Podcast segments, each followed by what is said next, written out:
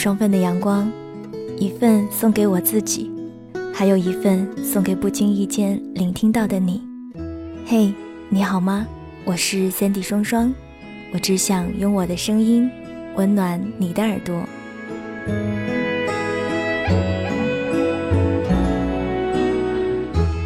上个月，节目编辑突然找我说：“双双，你的节目专辑太多了，得好好整理一下。”就是这么简单的一句话，让我这个有文件整理癖的处女座开始了无止境的取舍。回顾一下自己所有的专辑好了，第一张应该是你听音乐在说话，是最初期在网络电台直播的音乐节目的名字。其次是自己组稿记录生活的双份的阳光和推荐网友博客当中文字的恋上一个人的部落格。在之后加入了晚上十点的节目，推出了化身白日梦小姐给大家讲故事的专辑，以及各种客串节目和无聊逗逼状态下的产物——高冷的女神经系列。听我说完这一些，是不是感觉所有节目的类型都分分钟的被整理的清清楚楚，或者说就是彻底被弄晕了？说实话，换了这种类型整理癖的人，其实是很难做出决定跟取舍的。毕竟呢，都是自己的宝，舍弃谁都是心头肉。经过了无数个不眠的夜晚之后，我终于决定合并成两个专辑：《双份的阳光》和《被窝里的情话》。这对我来说，是我能做出的最大的让步了。《双份的阳光》一直以来都是我的一个小执念。不愿意任何人侵犯，也不愿意做出任何的改变。其实删除恋上一个人的部落格的时候，我并没有多少犹豫。我唯一不舍得的是自己还挺喜欢这个片头的文案。自从不更新恋上一个人的部落格之后，收到很多听友的私信来询问，但那个时候其实我的心里早就有了答案。翻阅旧电脑收藏夹里的一个个部落格。最后的更新都停留在了一二年、一三年，还有的也就和我一样，全部都清空了。我不知道你会不会懂这样的一种感觉？你经历过 MSN 宣布退出的时代吗？在 MSN Space 宣布消失时的失落感，你体会过吗？含泪把日志一篇一篇搬出的伤心，你有感受过吗？来不及挽留，就突然找不到所有的无助感，你会不会懂呢？记得有人说过，消失的不是 MSN，而是一个时代。或许听我节目的大多数的你都不会懂，因为你真的没有经历过那个时代。没有关系，我不怪你。不认识总比失去要好。好在博客还没有消失，但是上面的朋友呢？当初那些日夜记录的时光呢？那些连一花一草都要耐心书写的情怀呢？即便没有什么人看，却依旧坚定地敲击着键盘的岁月，怎么就会不知不觉变成了一百字以内的微生活了呢？在这个什么都讲究快捷和时效的微时代，就好像我明明收到了美丽的鲜花，却忘记了去清嗅它独有的香气。只是骄傲地定格了他在手中的那一瞬间。你们看，我收到了鲜花。是的呢，你收到的是一颗被温柔浇灌、饱含情意的心。这个你感受到了吗？I remember the day leaves were growing green. I remember those days.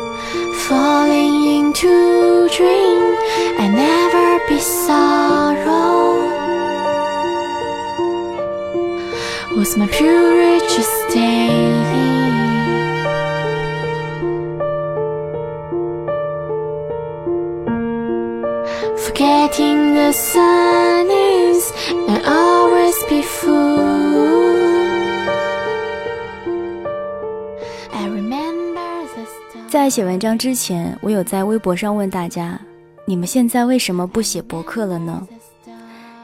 因为不会写，因为不想给别人看，因为没人看，因为懒，因为麻木。原来可以有这么多的理由，或者我可以说这些都是借口吗？我看到指尖酱说，就好像没有多少人会再去用摩托罗拉手机一样，大概我们真的忘记了。于是我在想，我们究竟忘记的是什么呢？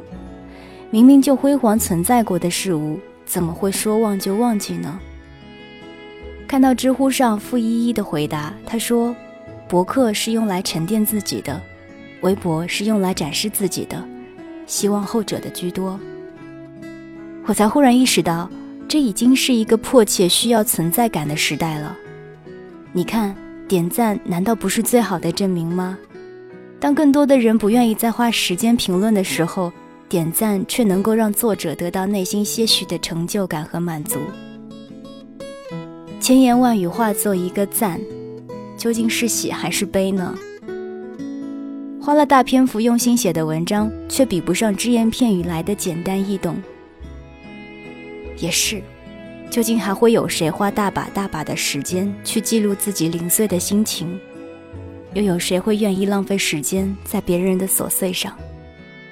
所以，如果夸张一点，我是不是可以说，现在还在坚持书写的人，要么是作家，要么就是理想成为作家的人？翻阅新浪博客的分类，时评、游记、八卦、美食。豆瓣主页里有一栏写日记，就是写日记这三个字，最后成就了多少个作家？情感故事、心灵鸡汤。职场励志，会写的继续坚持写，不会写、懒得写的就慢慢的退出。当初那一些愿意记录、沉淀自己的人，最终都成为了读者，最初的模样早已不复存在。或许原本他就没有最初的模样吧。博客、空间，他们是一个时代的产物，它顺应了微时代，做出了自己的调整。也或许是因为当初青涩的一代人，如今都成长了，而微博跟着他们走向成熟和专业化了，成为了人们想让它成为的样子。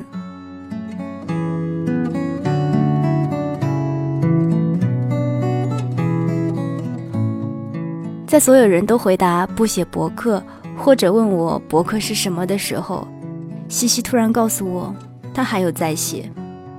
我好奇地问他为什么。他说：“因为他的博客是之前和某人开的情侣博客，坚持守着回忆。”西西算是一个很怀旧的人吧。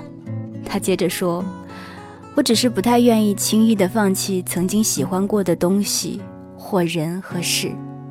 我喜欢回忆过往的事，尤其是那些年热衷于投入精力去玩、去研究的事情，曾经住过的房子。”看过的一本书，很多年前吃过的一家餐厅，或是那双摆在家里已经很多年没有穿过的旱冰鞋，还有这个我一直都很喜欢的博客。我就是这样一个带着无比怀旧、丰富情感、小心翼翼活在这个世界上的人，生怕哪一天世界就毁灭了。我突然很想问自己。那么我呢？我放弃了自己经营多年的部落格，不再更新，可我好像又一直坚持写到现在，在固执的只用声音去讲述，哪怕它不是那么的出色。这些年我都还是这么做着。那么我是不是并没有丢弃自己的那个部落格呢？那么最初心中部落格的模样，其实还是在那里，对吗？所以，无论这个时代如何改变，我们还是可以坚持用自己的方式去记录这一切。就像这样，不顺应时代的步伐，轻轻地用自己的话语，对这个世界说一声：今晚的月色很美。